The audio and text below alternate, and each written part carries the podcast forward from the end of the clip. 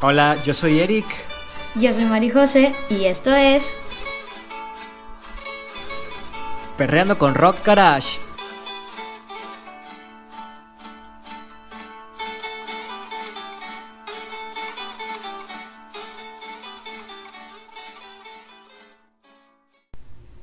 ¿Qué onda, Mari José? ¿Cómo estás, Eric? Este día lluvioso. Bien, bien, bien mojado. Sí, ¿Sí está lloviendo por Allende. Se me metió todo el agua. al- te. Ay, ¿a dónde? Sí, sí está lloviendo. ¿Eh? sí, estaba, estaba lloviendo hace ratito bien sabroso. Ahorita ya se calmó. ¿Cómo estás tú en San Nicolás? Sí, igual, Garza? igual está a gusto, está como el clima muy de septiembre. Es- eh, está como para que pongan un búfalo. No, está así, está... Relajado el clima. No está ni muy fresco ni muy caliente. Está bonito porque pues ahora que pues, estos días que habíamos estado grabando los días pasados que necesitamos, bueno, al menos yo necesito cerrar las ventanas con el calor de los días pasados sí me sofocaba un Está buen perfecto. y Ah, sí. y ahorita sí está está perfecto, o sea, Está puedo perfecto. grabar sin ningún problema y me siento a gusto, ¿sabes? O sea, no que las veces pasadas terminaba así que todo sudado, toda, toda sudada, así. me pegaba la silla, güey. Literal se me quedaban el pegadas las piernas. el micrófono todo chicloso. Sí, güey, también todo mojado y Sí. casi electrocutado. Pero bueno, Muy bien.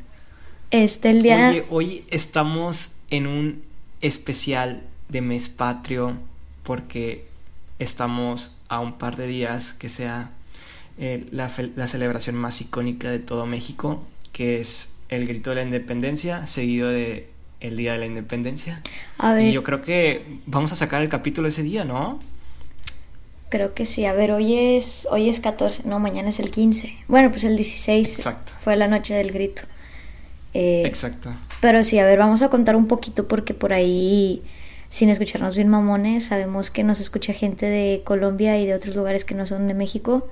Entonces, pues yo creo que actualmente mm, sí es la, la, la celebración del, de la independencia de México, sí es un evento muy reconocido, al menos en América Latina. Sin embargo, para todas aquellas personas que no sepan, pues el, el 15 y 16 de septiembre celebramos en México eh, esa libertad que de, de los españoles, ¿no? Como ante- anteriormente éramos esclavos España. de, de España y ahora somos esclavos del amor, ¿no? De- eh, este, ¿no? Y bueno, Hay que independizarnos del amor. hay que independizarnos del amor. No, ahora somos dependientes del No. Chapo y del narcotráfico, ¿no? No, De las, narcos- de las series de Netflix. ajá, de narcos. De esta índole.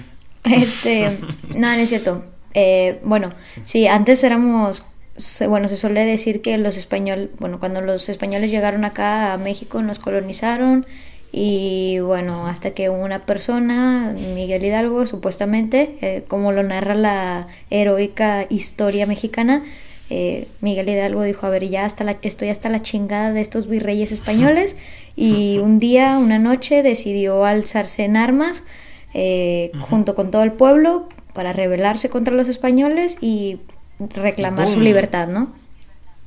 México bonito, lindo. Y querido. Y aquí estamos. ¿no? Eh, Quién sabe, probablemente Hemos hoy podríamos ser una ciudad como Barcelona, pero nos independizamos, pero nos chingamos la rodilla. Este, entonces, pues bueno, vamos a, para conmemorar este evento, vamos- traemos para ustedes este, este bonito catálogo de, de leyendas mexicanas.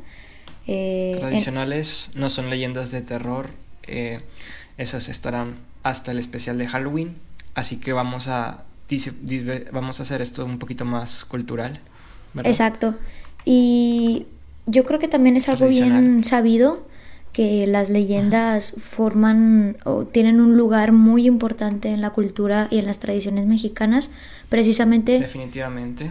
precisamente porque estas eh, estas leyendas suelen narrar como el origen, el nacimiento de cosas que nosotros utilizamos, o sea, pueden ser eh, avenidas, eh, animales, comidas, vegetación. Entonces, precisamente por nuestros antepasados, los, las culturas o los asentamientos indígenas que nos fundaron, ya sean los mayas, los aztecas, todas estas personas eh, relacionaban eh, su día a día con dioses o, mitos que ellos creían para tratar de dar como una explicación a algo que ellos veían y algo que no podían entender, ¿no? Entonces nos vamos a centrar en, en, este tipo de leyendas en las que ah, a, México le da como un sentido de existencia. Yo creo que las leyendas sí dan un sentido de existencia muy grande. Y bueno, pues nada. Ah, vamos a empezar. No sé si quieres empezar, Eric, que seamos como que uno, tú cuentas una leyenda, yo cuento una leyenda y así, ¿no? Sí, ¿Sí? me parece perfectísimo. Sí, y eso que decías, ajá, eh, eh, sí, o sea, las leyendas pues siempre han ido de generación en generación y yo creo que es como que una forma al igual este, de contarnos así el origen de algo y de igual forma de buscar como que antecedentes de algo que no, que no se sabe. Claro. Y se va, y se, y se va formando. Y, y no sé, o sea, yo te decía, creo que yo pienso como que las leyendas de cierta forma pueden ser como un teléfono descompuesto porque hay una versión y luego sale otra versión en otra generación y así van cambiando constantemente. Sí. Y al fin y al cabo de cuentas, las leyendas pues dejan de ser leyendas hasta que eh, se sabe la verdad. Claro. ahorita va a haber una leyenda en donde más o menos te voy a explicar eso. Pero bueno, vamos a empezar. Eh, ya te había comentado de una de las leyendas con las que quiero empezar, que se me hizo muy interesante. Es de la calle de la quemada. Eh, esta leyenda habla de que en, en, la, época del virreinato, cuando todavía éramos Nueva España, había una mujer que había zarpado a la capital eh, junto con su padre. Ella se llamaba Beatriz y era una mujer muy bondadosa, muy bella, que inmediatamente cautivó la atención de muchos pobladores que, que tenían mucho dinero y querían desposarla. Entre ellos se encontraba un italiano que se llamaba... Francesco Virgiolini. ¿Mande? Francesco Virgiolini. no, güey. se llamaba Martín de Scopoli. Por ahí la ibas, ¿eh? Ok, ya casi.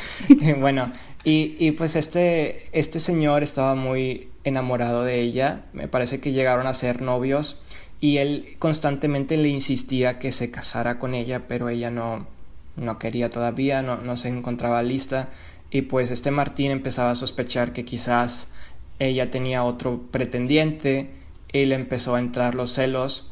Entonces, así como todo tóxico, desesperado, se fue en las noches a su, afuera de su casa, en, en un, por un callejón que cruzaba la calle donde ella vivía, y cada hombre que pasaba por ahí que según él creía que tenía intenciones de verla, pues sacaba su espada y los y se enfrentaba contra ellos. La mayor parte de ellos terminaba eh, herido o hasta inclusive creo que sí llegó a matar a, a muchos de, de, estas personas. Y pues cuando Beatriz se dio cuenta de esto, ella empezó a sentir culpabilidad de, de que era por su belleza. Claro. Eh, que era lo, que estaba provocando que Martín se, se comportara así. Entonces, en, o sea, realmente, eh, ¿sabes? Como que no había una comunicación muy buena entre Beatriz y Martín, porque sin que Beatriz, o sea, Beatriz sin comentarle nada de que, oye, ¿sabes qué? Pues deja de hacer eso. Ella simplemente una noche le pidió a todas las personas que vivían en su casa, porque pues sí vivían en una casa buena, que se retiraran, así como que los ayudantes. Y ella se encontraba sola, prendió al fuego carbón y en una fuerte llamarada introdució su rostro para que se le quemara, ah, se derritiera y se desfigurara. Y entre gritos y llantos llamó la atención de los vecinos, quienes fueron a encontrar pues la horrorífica imagen de su rostro desfigurado y todo esto lo hizo con el propósito de que tal vez si su rostro ya no era bello, pues Martín iba a dejar de matar a, las, a, tantas personas. Eh, que, o sea, que, pienso que esto ella lo hizo para que ella dejara de tener otro, otras gente que, está, que estuviese interesada en ella, que fuera como que a tratar de, de desposarla. Y pues Martín al enterarse de eso fue inmediatamente a verla y ella pues ya se encontraba cubriendo su rostro con un velo negro y al mostrárselo Martín le dijo que pues se disculpó con ella y le dijo que realmente a ella no, que a él no le interesaba eh, como tal eh, su belleza, sino lo que, lo que era ella en sí, o sea, su forma de ser era lo que lo, enamoraba. Y nuevamente le propuso matrimonio y pues aceptó ahora sí. Entonces e, ella se casó con él en, en, la iglesia, no sé en qué iglesia, y fue totalmente tapada con un velo blanco y pues eh, a partir de ese entonces ella siguió siendo la misma persona pero pues con un rostro desfigurado y siguió dedicándose a sus actividades normales, a ayudar a la gente, pero siempre con su rostro cubrido. Eh, sin embargo, cubierto. Pues muchas, exacto, perdón, cubierto. eh, sin embargo, muchas personas pues siempre la catalogaban como la mujer quemada y siempre que pasaban por ahí, por donde ella vivía, decían, no, pues esa es la, la casa de la mujer quemada. Entonces como que algo ahí entre la región, entre esa zona se quedó, como que es la calle donde vive la quemada. Entonces ahí se quedó. Y hasta entonces eh, hay un letrero donde puedes ver que, que ahí está verídicamente que se llama La calle de la quemada. Entonces es probable que sea una historia que, que, mm, mm, que, tiene mucha un par de credibilidad, pero obviamente como es una leyenda, quién sabe eh, qué tanta Ajá. Yo, yo creo que... tanto haya sido modificada. Yo creo que eso es lo padre de las leyendas, porque pues yo creo que en este mismo episodio vamos a escuchar como historias muy increíbles, o sea, que dices de que, güey, eso ni, de pedo pasó. Pero con esta, con esa historia de la quemada es algo que, vaya, yo podría creer, ¿no? O sea, porque sabes que los celos siempre han existido y las ideas locas siempre han existido. Entonces, como que eso es algo que posiblemente pudo haber pasado. Que a lo mejor, que también es algo chido de las leyendas que eh, es una historia real, con un poco de modificaciones, pues sí, o sea... Obviamente. Quizá la morra estaba bien fea y en sus... O sea, y era el... Eran los gustos de Martín. No, sí, güey, o sea, quizá la morra... O de aquella época, ¿verdad? Exacto, y, y quizá la chava estaba bien fea, pero el Martín estaba tan clavado y era tan celoso y era tan posesivo que ella decía que nadie me va a robar a mi, a mi mujer, ¿verdad? Y quizá las personas... O a lo mejor era era cosa de ella, ella se creía muy guapa cuando en realidad no. Claro. sí, que era por su belleza. E incluso como tú dices, o sea, a lo mejor antes el, el, formato o la idea de belleza era totalmente diferente a la de ahorita, o sea, quizá ahorita alguien quizá ahorita alguien la ve y es como que amorra, ah, por eso te quemaste. Tanto pedo para cagar aguado. O sea, puede ser, pero pues e, está padre la historia y está padre que, que bueno, que nunca vamos a saber qué realmente sí pasó y y que no, ¿verdad? No, solo los viajeros de Dark. Así es. Que invitamos a México. Y Muy bien, pues sí, te digo, es una. Te digo, no sé, ya que te la platico, me queda así pensando que todo. Si esta, si esta historia fue real, pues qué problema de comunicación entre Beatriz y Martín, o sea, qué tan difícil le pudo haber costado a, Beatriz decirle, oye, pues ya no mates gente, ¿verdad? Mucho menos me voy a casar contigo así. Pinche salvaje, bestia, animal. sí. Bueno, muy bien. ¿Quieres seguir tu humor y José con tu historia? Con, digo, con tu leyenda. Sí. Tú eres una leyenda. este, la siguiente leyenda quiero dar derechos de... No, quiero comentar que es una, una leyenda que a mí se me quedó grabada. No, no sé por qué, no sé si fue que me impactó o la forma en la que me la contaron. No lo sé.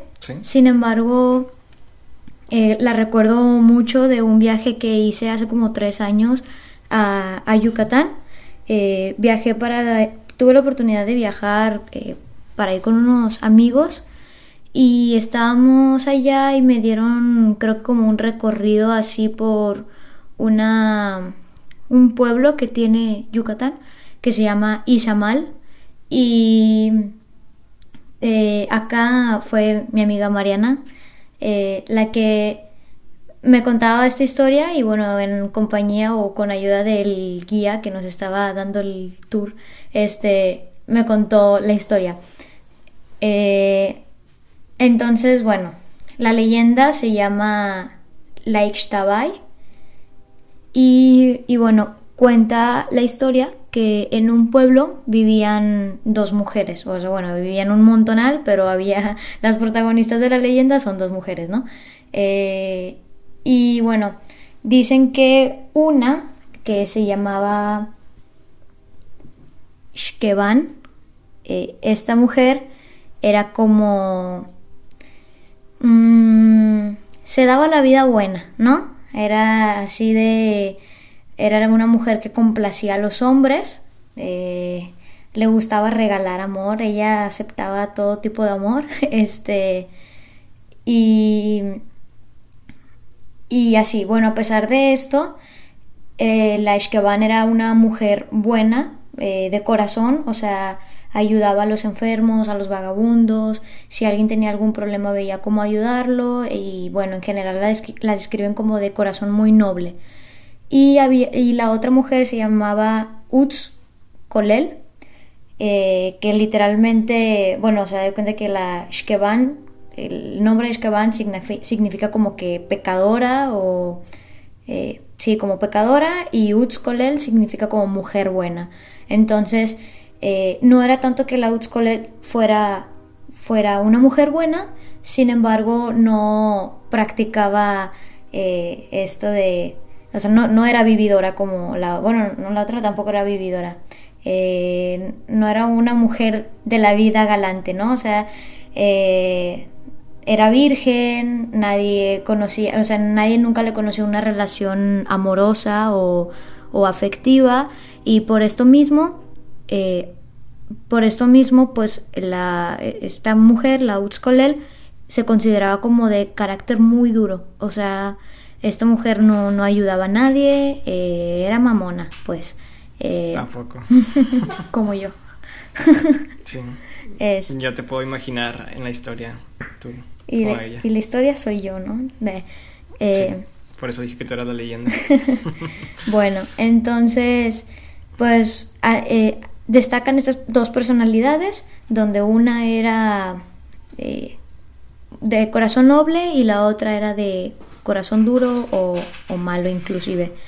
Bueno, entonces eh, un día de en este pueblo eh, desaparece o dan por desaparecida a la Eshkeban, que era pues la, la pecadora este, se dan cuenta de que ya llevaba varios días sin aparecerse y como nadie daba un reporte de haberla visto, pues la dieron por muerta. Y entonces por todo el pueblo se empezó a... Se empezó a esparcir. Claro, empezó a esparcirse el rumor de que la Ishkeban estaba muerta y que, bueno, había fallecido en su casa y que probablemente estuviera, eh, pues ahí, descomponiéndose el cuerpo porque cuando se dan cuenta de que llevaba varios días eh, desaparecida, se dan cuenta que en el pueblo había como un olor a, flor bonito. No, no, no, ah, olía bonito. y se esparcía por todo, por todo el pueblo. Entonces eh, la gente lo relacionó con el aroma o con la esencia de Deleshkevan y como su alma era tan buena o tan pura, eh, entonces su cuerpo descompuesto emitía este olor eh, eh, pues bonito, ¿no? Eh, y bueno, entonces las personas empezaron a esparcir con tristeza este rumor de que la Ishkeban estaba muerta, hasta que el rumor llega a oídos de la, de la mujer disque buena, Utskolel, que en realidad era la que tenía como que el alma más dura, mm, llega a, sus oídos este rumor y la mujer empieza a reírse, ¿no? Así como de que por fin, o sea, eh, es aquí donde pues nos damos cuenta de que la Utskolel en realidad era mala y... Y probablemente ella fue la que la mató, ¿no? Ah, esas son teorías conspirativas, la leyenda no habla nada de eso. probablemente... Bueno, pero... Podamos sacar un episodio como Dross, respondiendo a todas estas teorías conspirativas. Como Paulete. Eh, ¿Qué ibas a comentar? Resolviendo crímenes. Eh, o sea, al final no, se supo a ciencia cierta si encontraron el cadáver o no. O sea, no, no solamente fue por su esencia. Dieron que, que estaba muerta, la, dieron por muerta. Exacto, entonces, sí, sí, sí. Entonces aquí ahorita lo que volvemos a lo que ya habíamos platicado en un principio, de que pasan cosas como que muy increíbles y cosas que a lo, mejor eh, no terminamos de entender, pero pues bueno, así son las leyendas, ¿no? Y... ¿Tú sí la creerías? Sí, sí lo creo. De hecho, su cuerpo todavía de estar en su casa. De, eh... Debe seguir viva, quizá. ¿Mande? Puede así. Quizás, quizá, quizá, está viva y... Y vende marquesitas en el centro de Yucatán. Exacto. Fue una, una, una, práctica de marketing muy buena que hizo. este, bueno. ¿De qué, de qué fecha es, es la, la leyenda, no sabes? Tampoco soy historiadora. No, no, sé. O sea, no, no, no, no, no sabes si... No te platicaron de que no, pues se rumora que fue en el siglo XIX o algo así. No, güey, no, sé. Entonces, después de que Utskolel se entera de que de este rumor de que había muerto, eh, después de que lo goza a lo mejor, este, ella, pues, digo, me imagino que lo gozó porque cuenta la leyenda que empezó a reírse no se cuenta qué pasó después, o sea, si Utskolel, sí, o sea, lo, como lo que hablábamos ahorita, no se cuenta después si, si Utskolel reveló que ella lo había matado, algo así, no se cuenta, pero dicen que poco tiempo después la mujer esta, la, la dura, Utskolel, muere. Y, y todos se dan cuenta porque el, la dejaron de ver y también porque el cuerpo en descomposición de esta mujer despedía un olor muy feo.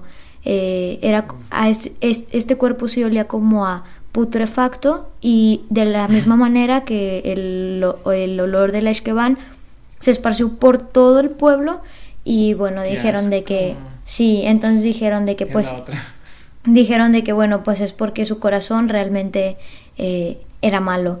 Y luego, bueno, las dos mujeres se convierten en flores, que la flor de la, de la Ixtabay se llama Ixtabentún y la flor de Utskolel se, se llama Tzakam. La Tzakam, a ver, no sé si estoy pronunciando algún nombre mal, probablemente sí, no se maya. Este, la tzakam se es, es, una flor conocida en Yucatán que es como una especie como de cactus, eh, como con eh, espinas, que tiene espinas y pues obviamente estas espinas son punzantes o son punzocortantes. Si las tocas, pues te picas, ¿verdad? Te cortas. Y también se dice que esta flor es... Eh, despide un olor muy, muy malo.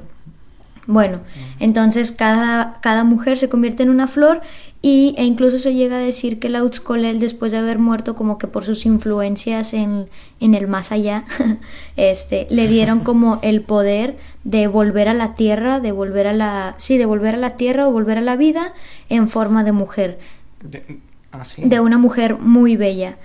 Eh, pero como pues ella siempre estuvo amargada, siempre fue una, un, alma frustrada, eh, pues se dice que cuando regresaba a la tierra en forma de mujer bella, lo que hacía era que seducía a los hombres y terminaba por matarlos.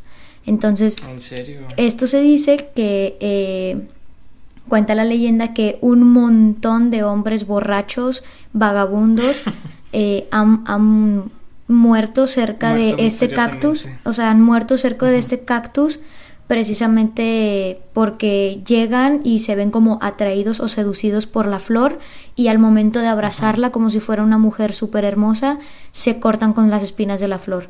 Y pues bueno, eso, o sea, son, esos son los hechos, los hechos reales son que un montón de hombres han muerto frente a esta flor y la leyenda cuenta que esta flor es la flor de la Utskolel, que fue siempre un alma eh, amargada, ¿no?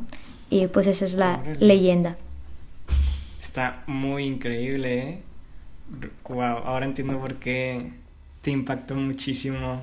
Porque supongo que por el final, ¿no? O sea, de cómo, lo puedes relacionar, o sea, porque tantos hombres mueren ahí y, y esta leyenda, cómo surgió, o sea, con, con, esta temática de, de, que volvió esta mujer uh, y cómo, es que los mata. Sí. Es algo muy interesante, ¿no?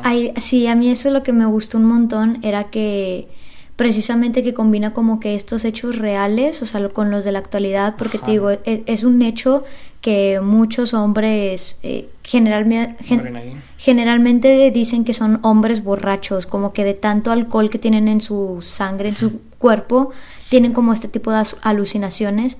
Entonces... Sí, así me lo imagino. Entonces, ¿qué dice? Y realmente se puede proyectar el cactus fantasma de la... Claro, entonces... y pero ellos mueren cerca de ahí o no mueren porque terminan abrazando el nopal, ¿verdad? Ni nada por el estilo. Sí, terminan, terminan muriéndose porque abrazan a la flor, a, este cactus.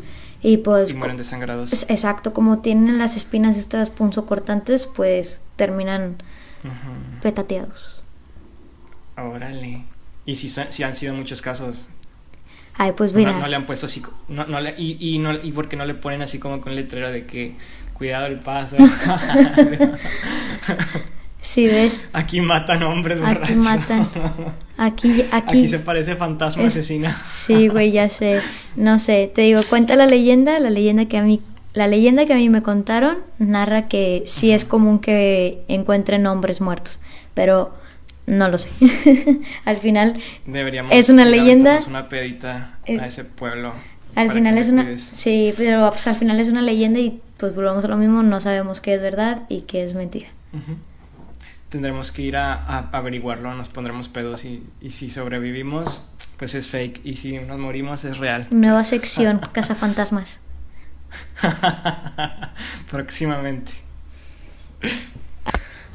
Bueno, ahora te voy a a entrar con esta, esta leyenda maya eh, que habla de por qué los opilotes son negros, dándole su origen.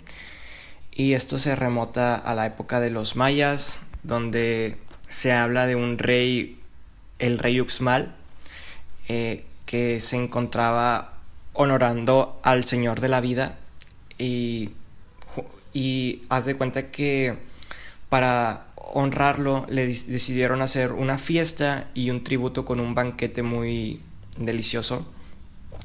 Y entonces existían estas especies que son los sopilotes, pero antes se les llamaba chum y se les describía como unas aves, volvemos con las aves, muy coloridas, muy bellas y como el banquete era eh, al aire libre, ellas decidieron invadir y comérselo todo. Y sin respeto se decidieron marchar y dejaron completamente al rey y pues a su público molesto. Y eh, para él se le hizo una falta de respeto muy fuerte.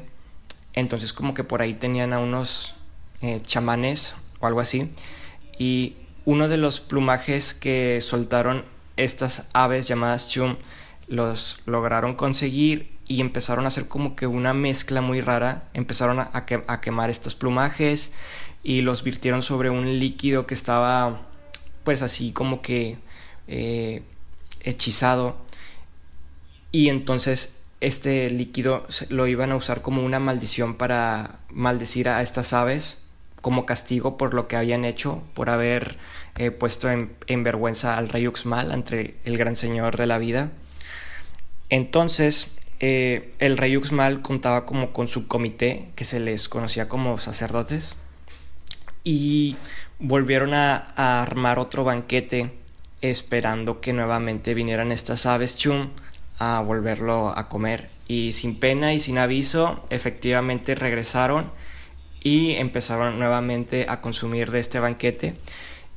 Pero sobre un balcón eh, donde estaba el banquete, los sacerdotes ya tenían preparado esta mezcla, esta, mm, esta combinación mágica, y la vertieron sobre estas aves y les quemó completamente su piel. Ah.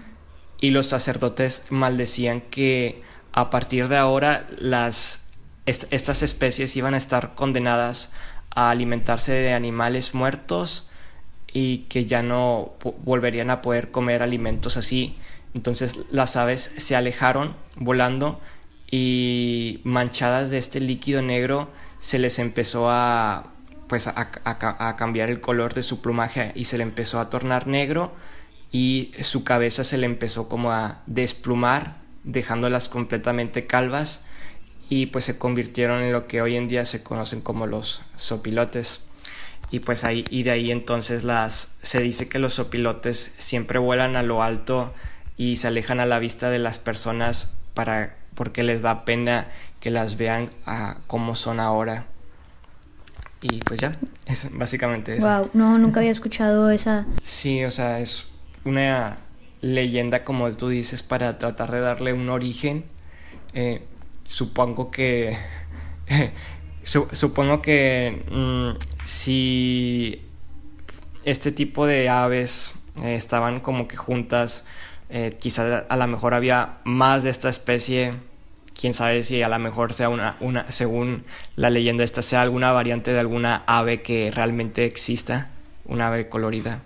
No sé. Claro, e incluso, o sea, es lo que comentábamos en un principio que las leyendas eh, tradicionales tipo que, son originarias de alguna civilización indígena de acá de México tienen este este em, tema principal como que tratar de explicar algún elemento algún elemento natural o sea tratan de explicar entonces pues como siempre han sido por ejemplo los mayas que son los que más leyendas tienen en cuanto a este a este giro a cosas naturales. Eh, eran personas muy observadoras, o sea, y muy científicas, o sea, creo que son pioneros en las en las primeras son son pioneros en la ciencia mexicana o sea en los en la primera tecnología. en los avances exacto en el, reloj maya.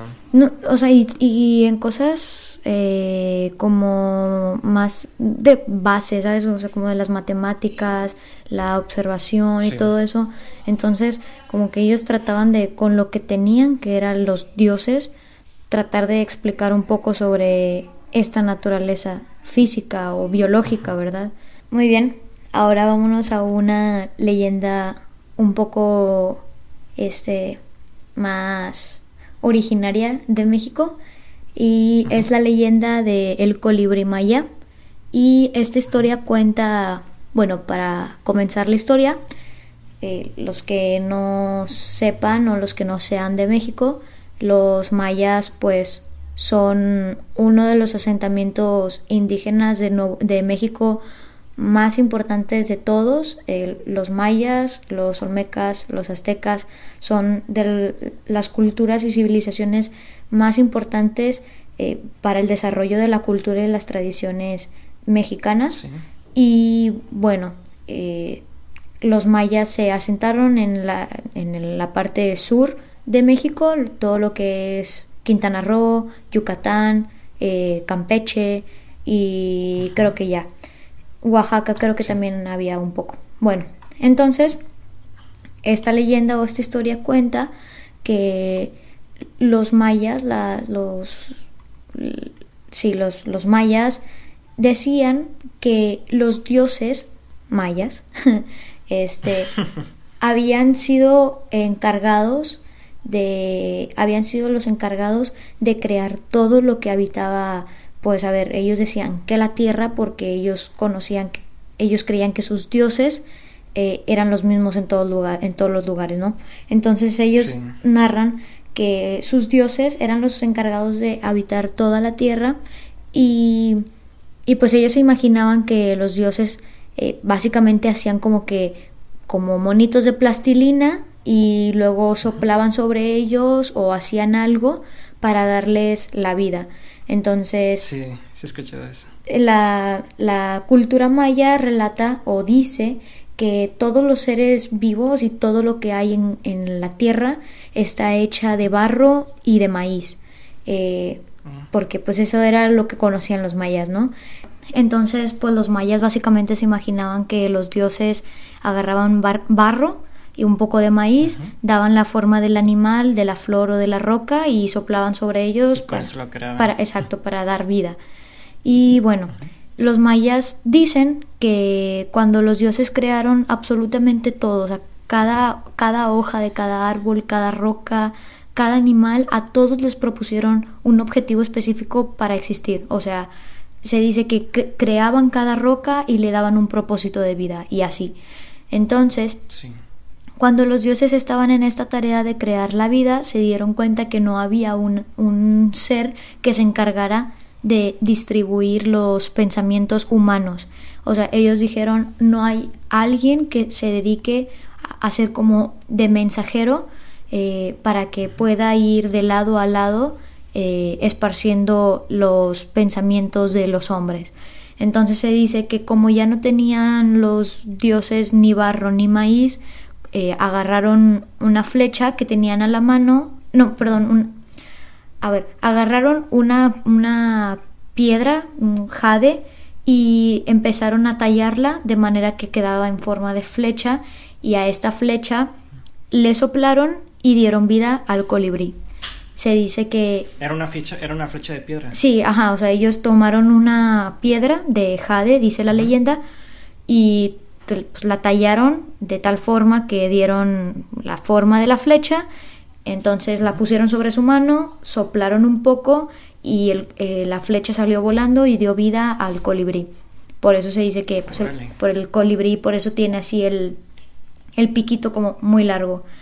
Y bueno, entonces precisamente como está hecho de jade, el colibrí, no sé si te ha tocado ver uno de cerca, su plumaje parece como si brillara, o sea, tú se ve como brilloso, como tornasol en parte, este, y bueno, es, es, realmente el colibrí sí es un animal muy majestuoso, o sea, se ve muy bonito. Entonces, cuando, cuando crearon el colibrí, las, o sea, los asentamientos mayas lo comenzaron a ver y, y quisieron cazarlo. O sea, les nació la idea de cazarlo para cubrirse con su plumaje, como pues bien sabido los dioses indígenas de México eh, estaban protegidos todos por pieles de animales o plumajes. Entonces, cuando ven el plumaje muy bello del colibrí, eh, lo, lo intentan cazar. Entonces, pero el colibrí está muy chiquito, ¿no? Sí, pero pues igual crían las plumas. Eh, entonces se dice que los dioses prometieron un que prometieron un castigo muy fuerte a, a todas aquellas personas que intentaran tomar el colibrí, o sea, cazarlo. Entonces hasta la fecha se dice que por eso el colibrí, o sea, que nunca hemos visto un colibrí ni enjaulado, ni enjaulado, ni en las manos de alguien. Eh, y bueno, acá cuando prometieron el castigo, los dioses revelaron que, el, que al colibrí lo habían creado con el objetivo de, de que pudieran dar por todos los rincones de manera libre para poder ser el mensajero de pensamientos de todos los humanos. Entonces, actualmente se dice que si ves un colibrí cerca tuyo es porque alguien te quiere mandar un mensaje. Eh, algún pensamiento bonito o de buena vibra y que incluso tú puedes utilizar al colibrí para enviar un mensaje igual de amor o de compasión a alguien más. Qué intenso, ¿eh? Sí, así es. Sí me ha tocado ver unos dos o tres colibríes. Por mi casa... ¿Quién sería? Por mi casa eh, igual antes había un árbol, árbol, ajá, había antes un árbol muy grande y se la pasaban aquí los colibríes. Eh, sí. Quién sabe, yo creo que eran mis mil fans que me querían mandar un mensaje de amor. Todos los fans de Perreando con Rock Garage. Garage. Garage. Güey, pues eh, se me haría muy extraño que alguien tuviera enjaulado un colibrí. Yo no he conocido de nadie. Supongo que tal vez todos saben esta leyenda. Menos ya. pero sí se, me haría como que algo muy... No sé, el, colibrí es un, animalito que va para arriba y para abajo, no, no lo puedes mantener enjaulado. Suena muy interesante cómo, cómo surge esta leyenda para tratar de evitar su domesticación, se podría decir, o su enjaulamiento. Pero hasta, me gustó mucho, ¿eh? Gracias. Bueno, entonces ahora te voy a contar, voy a contar una leyenda también como muy conocida. Este, y es también de este giro de esta índole, ajá, de este giro indígena y cuenta la historia que hace miles de años cuando estaban asentadas las primeras civilizaciones en México, como ya lo comenté, las más fuertes acá en México eran los aztecas, los mayas, los olmecas. Y bueno, los aztecas estaban asentados en lo que hoy es la Ciudad de México y parte de, del centro de México. Y hubo un momento en el que esta civilización era la predominante acá en México y que de hecho hasta el día es de las culturas que más cosas nos han dejado a los mexicanos. Entonces, tuvieron un momento así como de eh, mm, egocentrista, así como de somos la mejor civilización, por lo que los, los señoríos o los grandes señores aztecas obligaban a las civilizaciones vecinas a que les, les rindieran un tipo de culto o que los honraran con, con tributos, exacto, precisamente por ser como la civilización más eh, más fuerte. la más chingona. La más chingona. Entonces, las civilizaciones vecinas tenían que hacerle como una tipo de fiesta y, celebrarlos porque pues eran los chidos, ¿no? Y así había sido durante mucho tiempo hasta que el, jefe de los Tlaxcaltecas, que es otra civilización, eh, dijo como que no, ya estoy hasta la madre, ¿no? Y yo no quiero ser partícipe de, de, ese tributo eh, pues sí, de ese tributo. Entonces, el, rey Tlaxcalteca manda o, se revela en contra de los aztecas al punto de que, que se hace una guerra entre los aztecas y los tlaxcaltecas para pelear como que el fin de este tributo obligado por parte de los aztecas. Entonces hace una guerra y bueno, ya. Y se dice que que el cacique Tlaxcalteca, me parece, tenía esta una hija que se llamaba Iztaccíhuatl y esta, esta hija, Iztaccíhuatl, mantenía una relación amorosa con Popocatépetl, que era un guerrero eh, tlaxcalteca. Amor prohibido por las Era, era un guerrero tlaxcalteca entonces, a ver, según yo, según yo era del grupo, del bando Tlaxcalteca y no Azteca.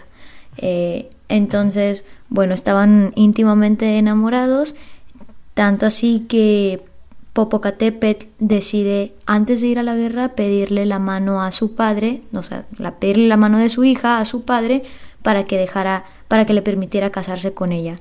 Entonces, el cacique le dice, está bien, este, todo es humano, se pueden casar, sin embargo la fiesta eh, o tú o, se va esto se va a formalizar en el momento en el que tú regreses victorioso de la guerra. Entonces, pues así se lo prometió y finalmente pues Popocatépetl se fue a la guerra y se tuvieron que distanciar Iztaccíhuatl y él. Y como uno del, o sea, un enemigo celoso de de Popocatépetl, o sea, un güey que también un güey que, que, también quería con Iztaccíhuatl se enteró de esta promesa que le hizo el cacique o el, el señor y decide ir con Iztaccíhuatl y decirle, oye, ya escuchaste el rumor de que Popocatépetl se petateó, o sea, le dice que, que está muerto y, y le dice, sí, murió en la guerra y pues ya. Entonces esto lo hacía el güey con el afán de que pues no se casara con Popocatépetl y que él pudiera tener una oportunidad. Exacto. Sin embargo, eh, Iztaccíhuatl de la tristeza decide suicidarse porque pues iba a extrañar a Popocatépetl y, y pues bueno, se suicida y cuando regresa Popocatépetl de la, de la guerra, cuando regresa victorioso y por fin cree que se va a casar con, con Iztaccíhuatl, como había sido, como había sido la promesa del papá, pues le dan la noticia de que le dan la noticia de que se había ah, eh, suicidado y bueno este Popocatépetl eh, Popocatépetl un día de, de, mucha tristeza decide ir a una a una montaña y dice que estuvo haciendo como una tumba majestuosa para el cuerpo de, de su amada y Dice que, dice la, dice la leyenda que excavó tanto y, estuvo haciendo un trabajo eh, muy bueno que logró juntar,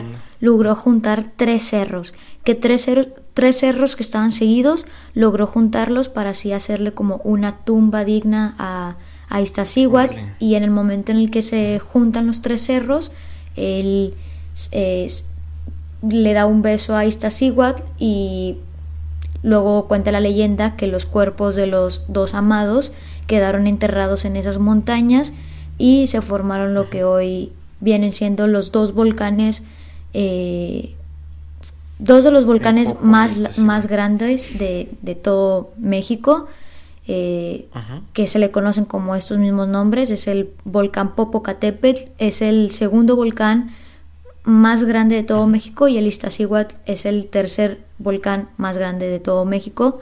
Y pues actualmente son eh, las principales atracciones naturales que tiene todo México. Y pues bueno están en, en, Puebla estos dos volcanes.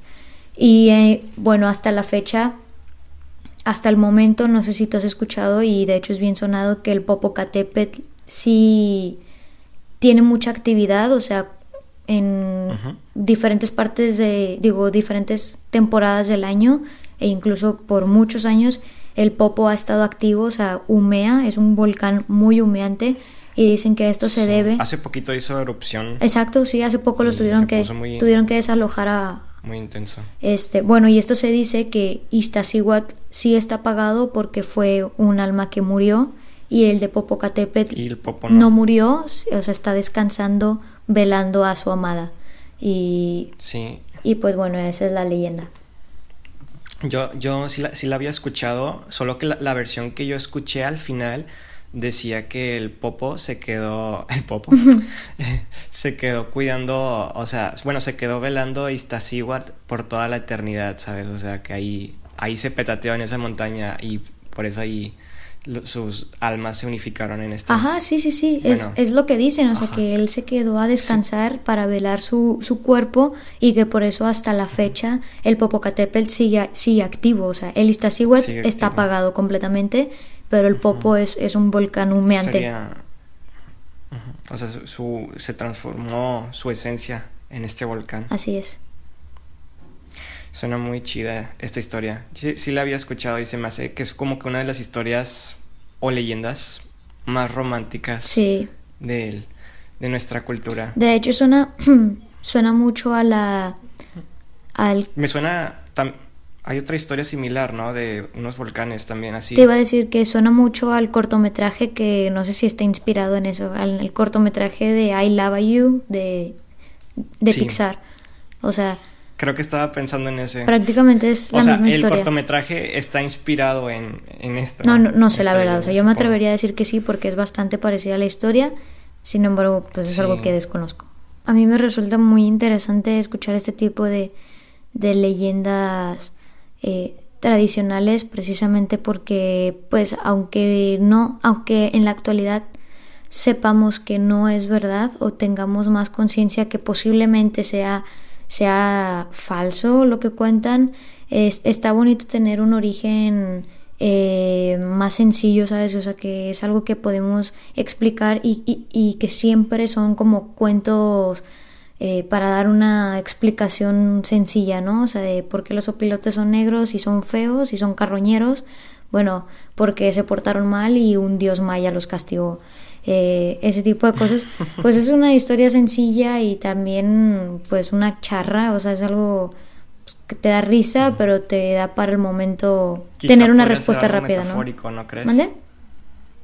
Quizá esta, esta forma de contar la historia puede ser algo metafórico si realmente lo contó a alguien importante de esta civilización, ¿no crees? Sí, claro. O sea, que, que a lo mejor trata de dar otro mensaje que va más allá de nuestro alcance.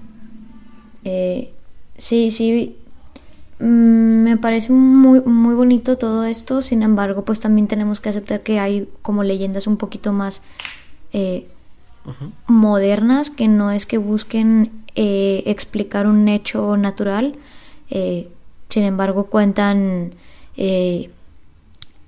historias un poco de cosas inexplicables e incluso paranormales que pueden existir en, en nuestra actualidad en ciudades, ya no solamente en, en pueblos eh, originarios o, o, pueblos más apegados a las culturas tradicionales, o sea, en ciudades grandes. Y, bueno, así que ahora Eric nos va a contar un poco sobre ellas. Bueno, ahora voy a entrar yo con una leyenda que es muy común aquí en Monterrey.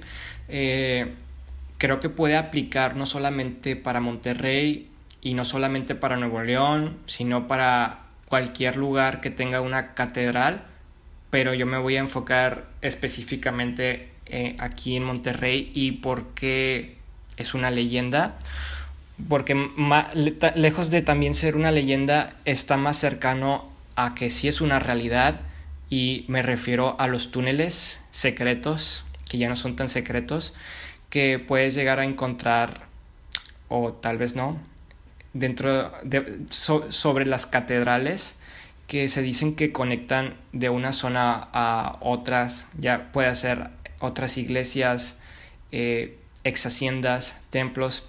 Y pues por aquí va esta historia que se dice que en, en, la ciudad de Monterrey, una de las iglesias más icónicas que conocemos, que es el obispado, tiene muchos de estos túneles subterráneos que conectan con la Purísima, eh, con varias haciendas y hay pruebas de muchos historiadores y mucha gente que se ha metido por ahí a investigar o que tiene contactos con esta iglesia y efectivamente sí existen estos puentes pero no hay antecedentes del todo de que si exactamente eh, si se conectan con estas otras ubicaciones y bueno pues por ahí han surgido varias leyendas que se dice que estos fueron construidos en la época de la Nueva España eh, con el fin de que si llegara a haber una guerra pudiesen usarse como lugares de refugio. Este, sin embargo, no solamente han sido ahí en los lugares donde se cree que están conectados estos túneles, también dicen que hay muchas casas eh, que tienen que, solían ser de personas importantes que tenían como que estos lugares subterráneos y se utilizaban como, los utilizaban también como vías de escape por el mismo hecho de que era gente importante. Y pues ahí quedaron en el pasado. Eh, como la ciudad se fue modernizando no se volvió a, saber más de estos. Sin embargo empecé a ir por ahí a, desmenuzar unas leyendas que decían que había una mujer que contaba que trabajaba en un hospital que según eh, llegaron a encontrar como que eh, cuerpos de monjas que vivieron ahí en, esos túneles subterráneos eh, debido a que pues se cometieron muchos crímenes en aquellos en aquel entonces y había algunos casos como que mm, pues no está muy lejos de, que de la actualidad que muchos padres llegaron a embarazar a, a monjas y pues terminaban realizando abortos clandestinos. Entonces se decía que pues ahí, ahí abajo iban a practicar e, estos actos o inclusive mataban a, a varias monjas y las sepultaban ahí, ¿verdad? Entonces te digo, pues ahí se practicaban así cosas malas, ¿sabes? Crímenes organizados cuando se dice que pues tenían otros propósitos diferentes, ¿verdad? Y esta, me tocó llegar a ver hace tiempo un reportaje en el que exploraban una ex hacienda que creo que ahorita la tiene la uni. No sé si has escuchado de la ex hacienda San Pedro. No, güey. Es donde hacen a veces reuniones así algunas facultades. No sé, no sé si tiene alberca o algo así por el estilo. Pero creo que ese es uno, de los únicos lugares que tienen así como que al público eh, este tipo de túneles y pues queda más que en evidencia que sí son reales, ¿verdad? Y, y realmente estos conectaban de un punto a otro y, y pues no sé, eh, estas leyendas dicen que pues se utilizaban para, para esas cosas. No es algo como que muy largo que te pueda explicar o que tenga mucho misterio, pero sí, o sea, para no dejártelo muy largo, eh, es que se practicaban cosas malas y hasta la fecha eh, se ha llegado a saber como que ahí en el obispado tienen así como que puertas para entrar a esos túneles, pero las tienen selladas y no, no hay forma de saber información de si, o sea, por, por parte de la gente, ¿verdad? De la iglesia, porque pues obviamente ellos quizás saben que sí se cometieron esos crímenes y se quedan así como que guardados para que nadie los pueda desenterrar. Claro, o sea, sí había escuchado sobre estos túneles de aquí de Monterrey, pero lo que yo había escuchado es que la estructura, la forma en la que están hechas, y todo correspondían o eran semejantes a túneles que hay en otras ciudades en, de, de, México eh, alrededor de diferentes estados que se utilizaron para moverse en la independencia.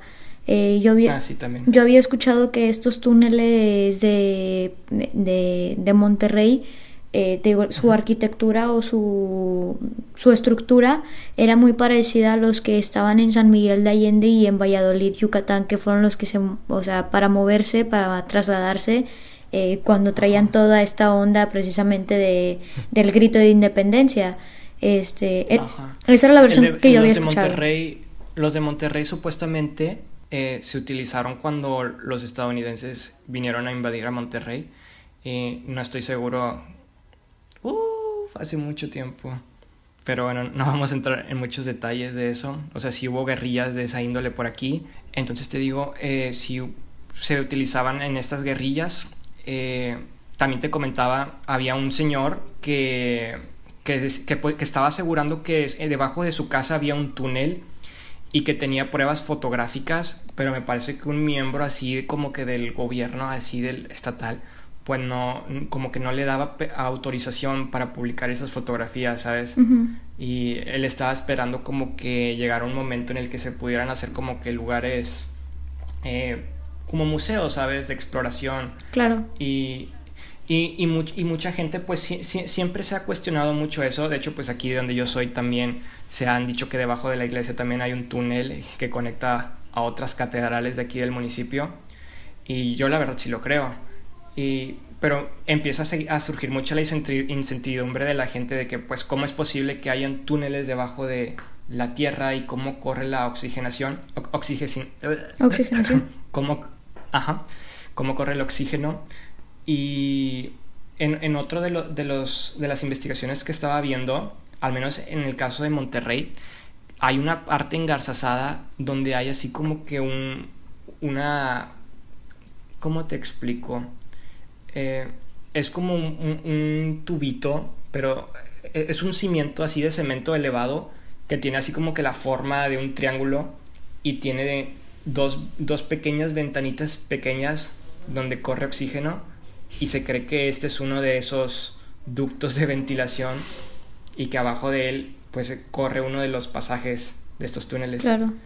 Sí, te digo, a mí tampoco me parece muy loco porque pues antes los túneles subterráneos eran la, principal forma en la que te podías mover eh, en medio de una guerra o un estado de alerta y pues antes eso era muy común.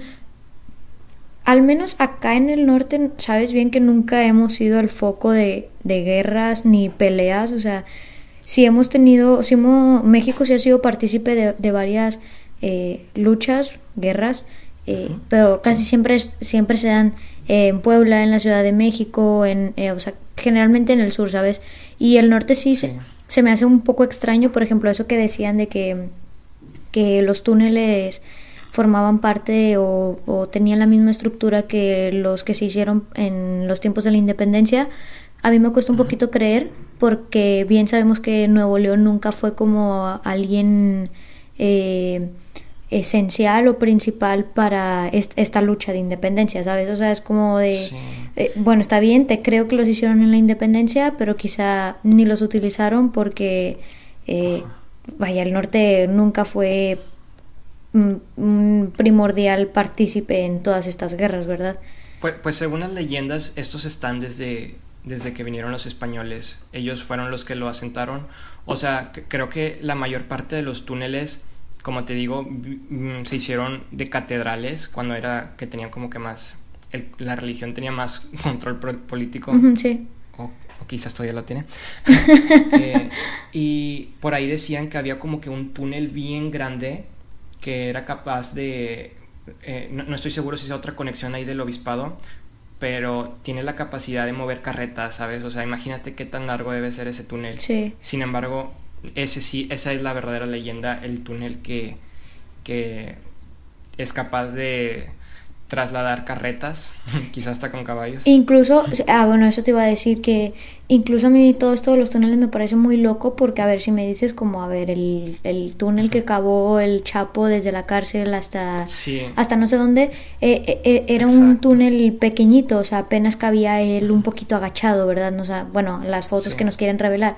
Sin embargo, la historia de, de todos estos túneles alrededor de todo México siempre narran que estaban hechos para que los los guerrilleros fueran montados en sus caballos. O sea, no sé, me imagino la escena y un hombre montado en un caballo puede yo creo que llegar a medir hasta 1,90 de alto. Entonces... Sí. Son túneles grandes. Exacto, el radio del túnel debe ser muy amplio y esto es a mí lo que me sorprende, o sea, no, no se me haría algo novedoso o algo, un mito que hubiera túneles, pero su magnitud sí me, sorprende muchísimo.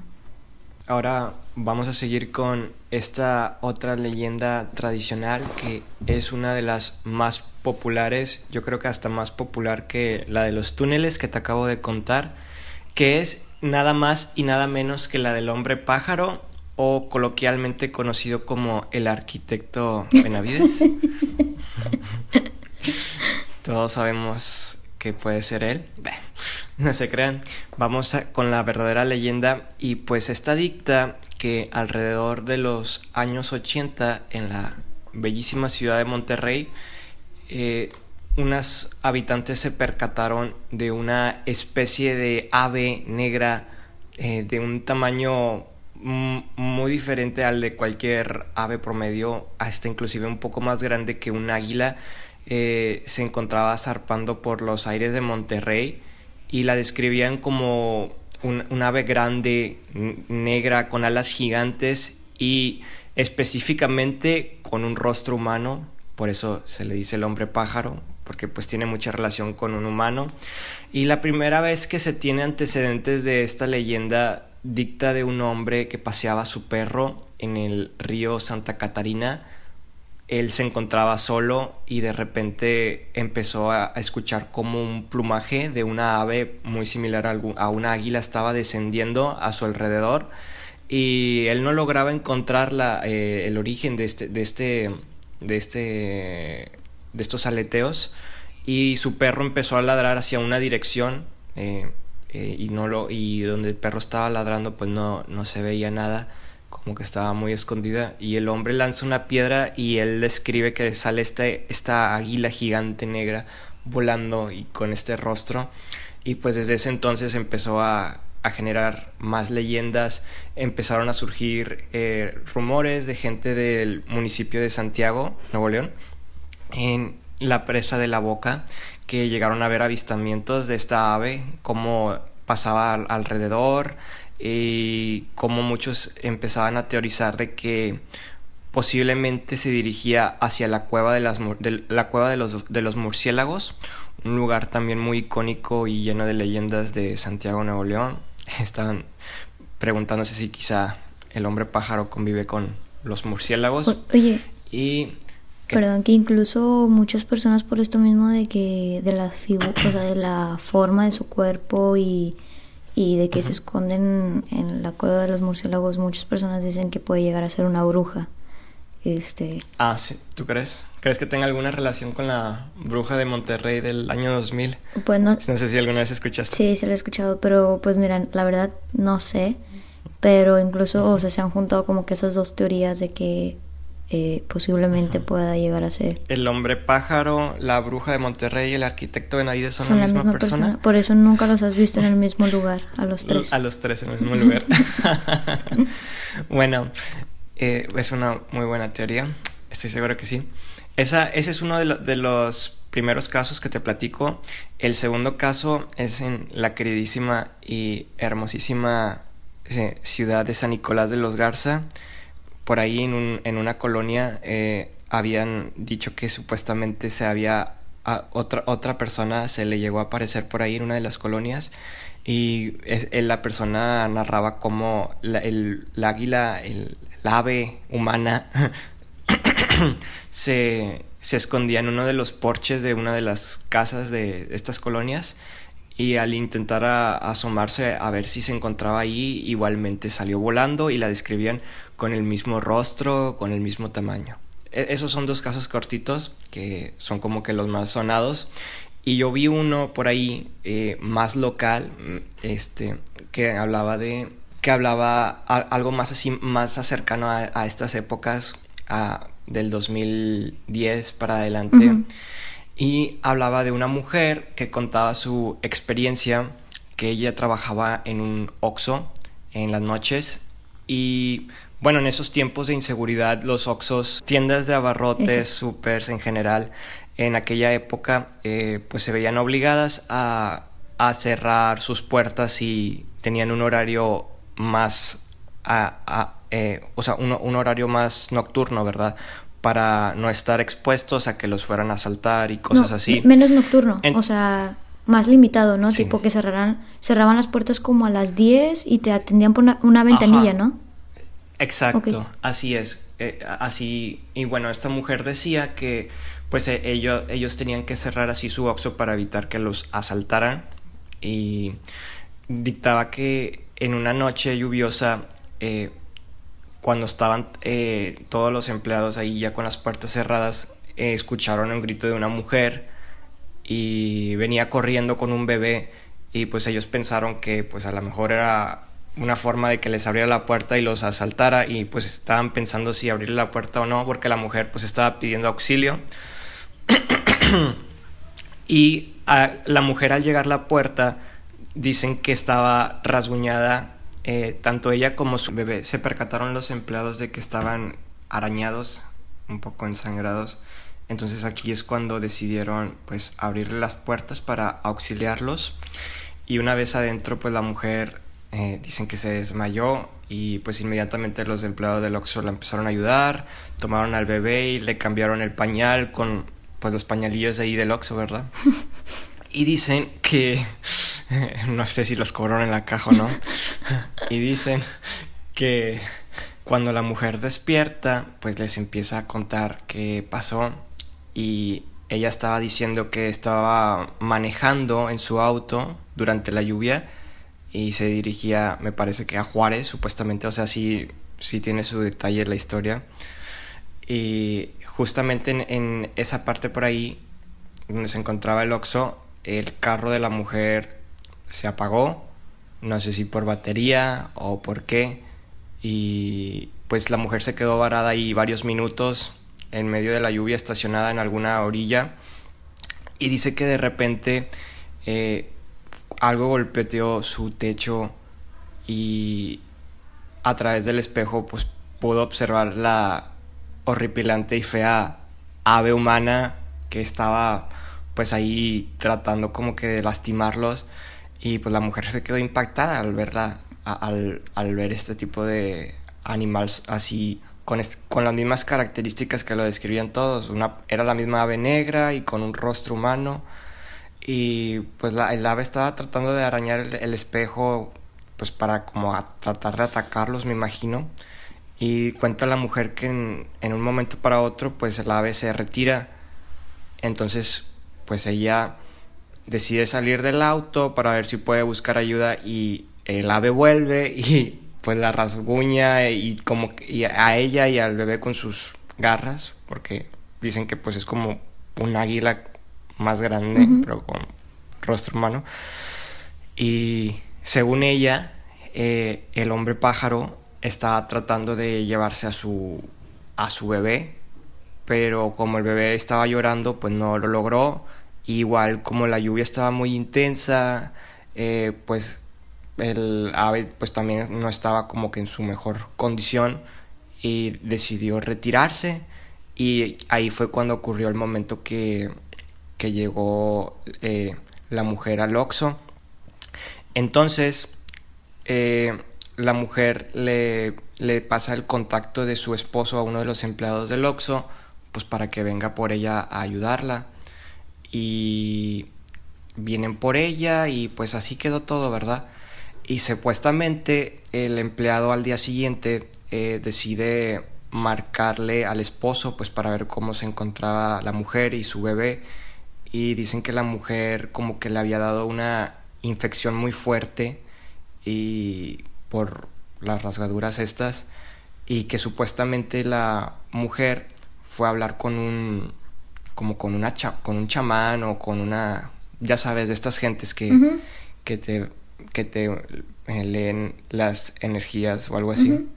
Y supuestamente le dijo que era como que una bruja y que como no se pudo llevar a su bebé le puso pues le, le, le, le enfermó algo verdad para que pues lo resintiera. Y, y pues ahí no sé como que ya que te lo estoy contando empiezo como que a, a tenerle algo de relación con lo que me dijiste de que muchos dicen que pues puede ser una bruja el hombre pájaro una bruja emplumada.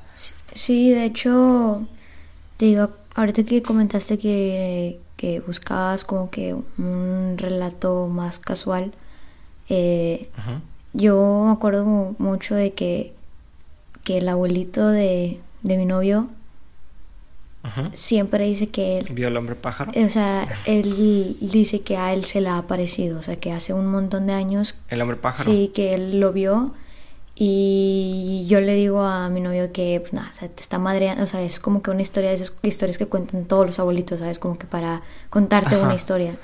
Eh, Sí. sin embargo, cuando, cuando le preguntas si se pone en serio el señor, o sea, ahorita ya de grande ya es como que, ah, sí, como para que se ría, ¿no? No, el señor se pone Ajá. serio así de que no, yo lo vi, o sea, yo lo vi, se paró aquí en la ventana y no sé qué, y, y ese tipo de cosas, no sé, a mí me parecen como increíbles. Y luego concuerda porque dicen que lo, o sea, generalmente se ven en, o sea, el hombre pájaro se ven en el sur de Monterrey, bueno, pues en Monterrey, Ajá. en el sur de Nuevo León más bien, eh, Le gusta la buena vida. y literal, ha de ser San Petrino el güey. Eh, y, Ah, vivía en Chipinque también. Ahí hay una casa. eh, bueno, y el señor, o sea, el abuelito de mi novio, o sea, sí vive en el sur, entonces como que tiene un poco de, de relación. La relación. Sin embargo, no sé, yo no lo termino de creer, la verdad, o sea, yo no, no creo que exista. Eh, Ajá. no. Quizás se podría estar tratando de otra cosa sobrenatural. Quizá, ¿No un marciano. crees? Bueno, pues al final y al cabo esa es la leyenda que el hombre pájaro pues ahí anda volando por Monterrey. Mucha gente dice haberlo visto. Que eh, quizá puede ser también la bruja del De Bel Air. 2008. De- La bruja, la bruja de sí, y pues básicamente esa es la icónica historia del arquitecto Benavides. Muy bien. Y viva México, de. Y viva México. y viva Marijose. Y viva Eric. Y viva Perreando con Rock Garage. Garage. ¡Viva! Garage, garage. ¡Viva! no, pues este ha sido el primer especial y el especial del mes patrio. Ojalá se hayan quedado a escucharlo todo y esperemos que eh, puedan dedicarle un tiempito a conocer más de estas leyendas y culturas de nuestro país. Si no son de aquí, vale completamente la pena. Eh, esperemos que nos acompañen próximamente para más especiales así. Si les gustó esta idea, háganoslo saber. ¿Algo que quieras agregar, María No, muchas gracias a todos por escucharnos y por apoyarnos siempre. Y viva, viva México. Viva México. nos vemos en el siguiente episodio. muchas gracias por escucharnos y nos vemos.